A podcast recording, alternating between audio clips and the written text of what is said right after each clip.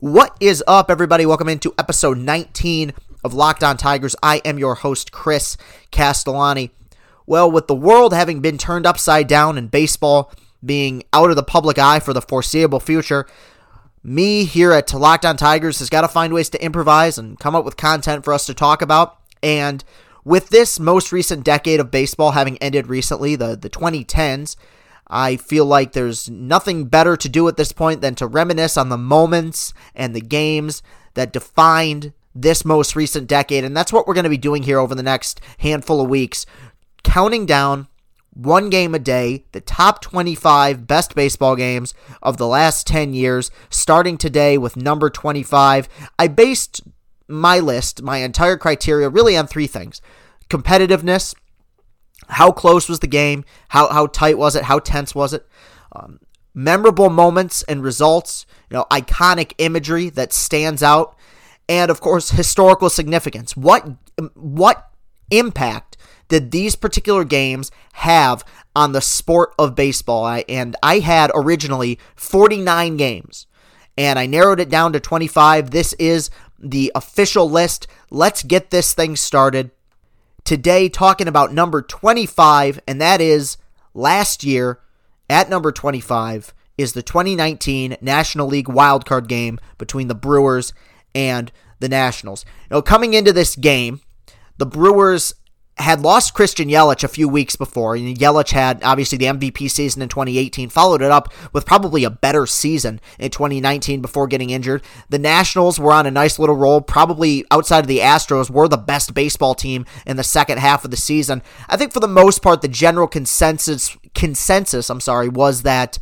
this was the Nationals game to lose. Now, the Nationals in elimination games at home were 0 for 3. They'd lost in 2012 in Game 5 of the NLDS, as well as 2016 and 2017. Some of those games, foreshadowing here, may be featured on this list at some point later. But they had Max Scherzer on the mound, and he came out and was firing darts. He was throwing as hard as you're going to see Max throw. I mean, I think he reached 99 in the first inning, but he was overthrowing and you could tell. And that Brewers lineup was it was difficult to navigate through even without Yelich.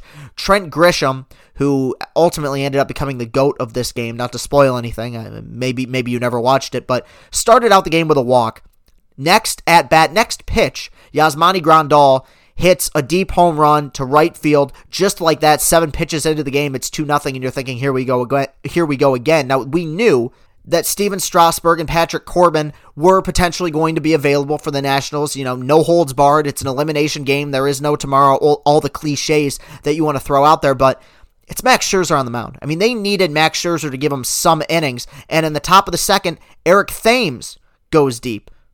And the Nationals, who had made a tradition out of blowing leads in elimination games at home, found themselves down 3 nothing in the top of the second inning. Brandon Woodruff started for the Brewers, and the intent was never for him to go very deep into that game because of the bullpen that they had. Josh Hader, obviously the, the top gun at the back end of that pen, but dude looked very good. I mean, hit 100 miles per hour in the first inning. Command was pretty solid. The Nationals seemed, especially, which is so strange for a team that was playing at home, seemed overwhelmed.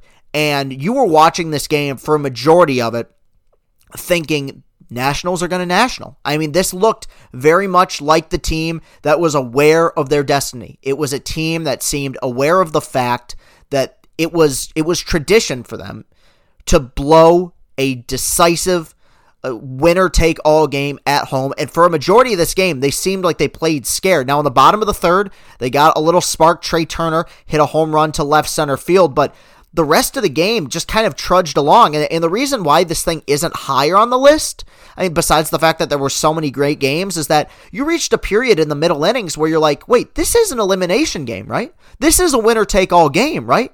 Because it, it seemed like both these teams, especially the Nationals, looked remarkably lethargic. The the that those two home runs by the Brewers in the early innings took the crowd out of the game. And the crowd, you could just tell, was getting the here we go again mentality, the here we go again voice in the back of their heads, and you were feeling it. Now, Brandon Woodruff only went four innings in this game, looked very effective, only two hits, one earned run, zero walks, and three strikeouts.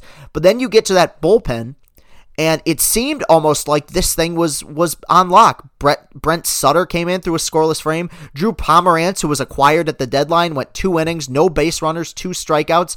The, the crowd had been taken out taken out of the game. It felt like this thing was over. And that's why it's not higher on the list. For a majority of this game, it felt like they were just going through the motions. The Nationals were going to blow another winner take all game at home. They were going to go into this offseason with that monkey still on their back. And the Brewers, a team that had been kind of scratching and clawing their way back in the second half of the season, especially in the last month once they lost Yelich, was going to continue this amazing run. Now, there was a, a minor spark that was provided out of the pen in the form of Stephen Strasburg, who had already been a pretty darn good postseason pitcher, but I think began his his true legacy defining postseason by coming out of the pen in this game. Scherzer only goes five innings, gives up three runs, three walks. He was missing a lot with his location, which is so rare for Max. Did strike out six, but Strasburg comes out of the pen, and the crowd, at least for a little bit, seemed like they were back into it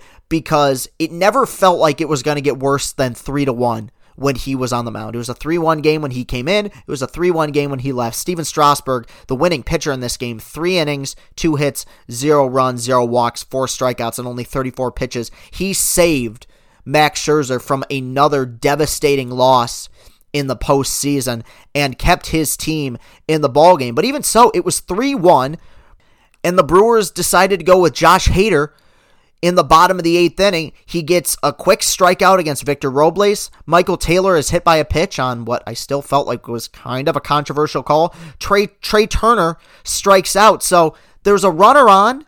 The, the Brewers are four outs away from going to the next round. The Nationals are four outs away from going home and losing another decisive game at home. I mean, this thing seemed done, right? Well, the Nationals had other plans. Do you hate stepping on the scale? Now, maybe it's because you haven't met the right one. A company called Withings produced the world's first smart scale, and they are still the best. In fact, Tom's Guide rated Withings Body Plus the best overall smart scale in 2020. If you are looking to lose weight, willpower is key, but so is having the right tools. Withings smart scales are known for durability and an exceptional user friendly design. Step on and data from every weigh in syncs automatically to the free app for iOS and Android via Wi Fi or Bluetooth. Lots of smart scales don't have the Wi Fi option, and it means you need to have your phone on you. But Withings Body Plus gives weight, full body composition, weight trend, even a local weather report. The scale can support up to eight users and even know who is who. So here's the deal you can get 25% off a Withings Body Plus right now at withings.com for a limited time. Go to withings.com, W I T H I N G S.com backslash MLB to get 25% off Body Plus Body Composition Scale. That's W I T H I N G S.com backslash MLB to get 25% off Body Plus Body Composition Scale. So down three to one, it was Ryan Zimmerman who came in to pinch hit for Adam Eaton. Ryan Zimmerman gets ahead in the count two to one, hits a floater, a broken bat floater to center field. It drops, and all of a sudden you got two runners on with two out, and the heart of your lineup coming up, Anthony Rendon, who had been Mr. Clutch for that baseball team all season, coming up to face Josh Hader. Obviously, down 3 1 with Hader on the mound isn't an ideal situation, but Rendon was the guy you want at the dish. Put together a an amazing plate appearance. Drew a walk. It took a really close. It was a ball, but took a really close 3-2 pitch to load the bases, and that brought up the youngster Juan Soto. Now, one thing I think that gets overlooked here is that Hader had been struggling for a little bit before that outing. And a couple days before, in his last outing of the season, they had a chance to tie the Cardinals for the division lead going into the final day of the season. Hader blew a save, gave up a walk-off home run against the Rockies, which allowed the Cardinals the next day to clinch the um, National League Central Division. Brewers fell into that second wild card spot, but even so, despite the struggles late in the season, you felt like Hader was on, and, and you know he he hit a batter, happens, gave up a bloop single, had yet to give up any hard contact, but I do remember thinking Juan Soto seemed confident. I mean, there's there's nothing about this guy that is unconfident, but considering the circumstances, he seemed like the guy you wanted at the dish in this moment. He even the count one and one, and then this happened. Line drive, base hit to right. That'll score one. That'll score two as the ball gets away and right. That's going to score three runs. And the Washington Nationals have the lead. They got Soto hung up. They tag him out, but nobody in this joint cares. An electric moment, Ernie Johnson on the call there for TBS. That crowd, which had been taken out of the ballgame for a majority of it, just had not just a release of that game, that you know, that come from behind victory, but a release of several years of serious frustration. Juan Soto shot a firecracker throughout that entire stadium and throughout that entire city, and that was really and the reason why this game is on the list at all is because it is a, a remarkably historically relevant game and a re- historically relevant ending. I mean, that play alone caused a shakeup for both these organizations. Trent Grisham, poor guy, filling in for Christian Yelich, makes the error that allowed the game winning run to score. He ends up getting traded, and I think if he doesn't make that error, I, I'm going to be honest, I have a hard time believing that he doesn't get traded to the Padres in the offseason. But for the Nationals, that was the first of many, many moments in which they finally began to prove their doubters wrong. This was a team that had become, I mean, almost like a mini version of what the Cubs were for a long time, where no matter how good things seemed, no matter how well they were rolling, they always seemed like the baseball team that at some point was going to blow it. At some point, they were going to cough it up. And this was the first time where it seemed like their fortunes were starting to turn around. They caught some breaks in that inning. Obviously, Hader uh, struggled a little bit with his command, but you know they they get a hit by pitch on a kind of a controversial call. They get a bloop broken bat single by Ryan Zimmerman.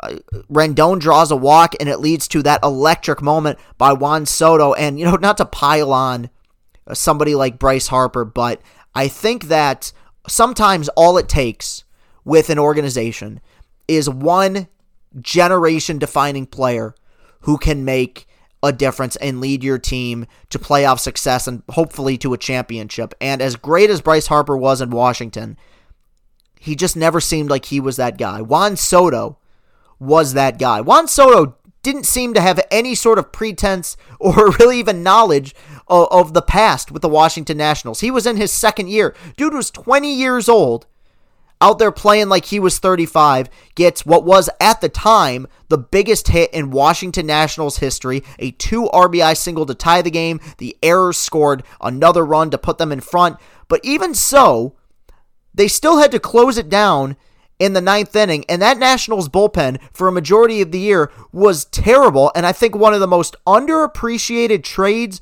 maybe in baseball history, looking back on it the the Nationals acquiring Daniel Hudson at the deadline. He strikes out Eric Thames, who'd homered earlier in the night, gives up a single to Lorenzo Cain. Orlando Arcia pops out.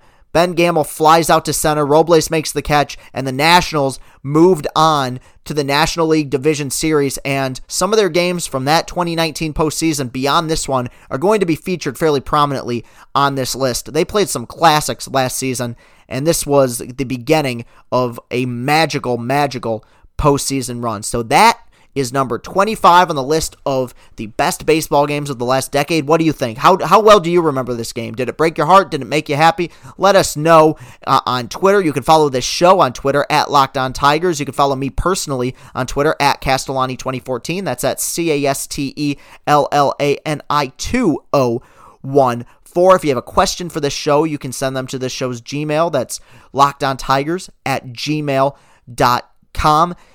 And lastly, we are available on Apple Podcasts. Go there, go to iTunes, leave a positive review. Let me know how I'm doing. Even if you think I'm terrible, just go ahead and, and, and spout whatever you want to say. Any feedback is welcome, but I would obviously prefer positive feedback. These are very strange times. We're trying to do the most with it. I am looking forward to what this list is going to look like going forward. I think we got something uh, pretty fun here, and I'm looking forward to talking about it. So thank you, all of you, for listening. Have a great rest of your day, and go, Tigers.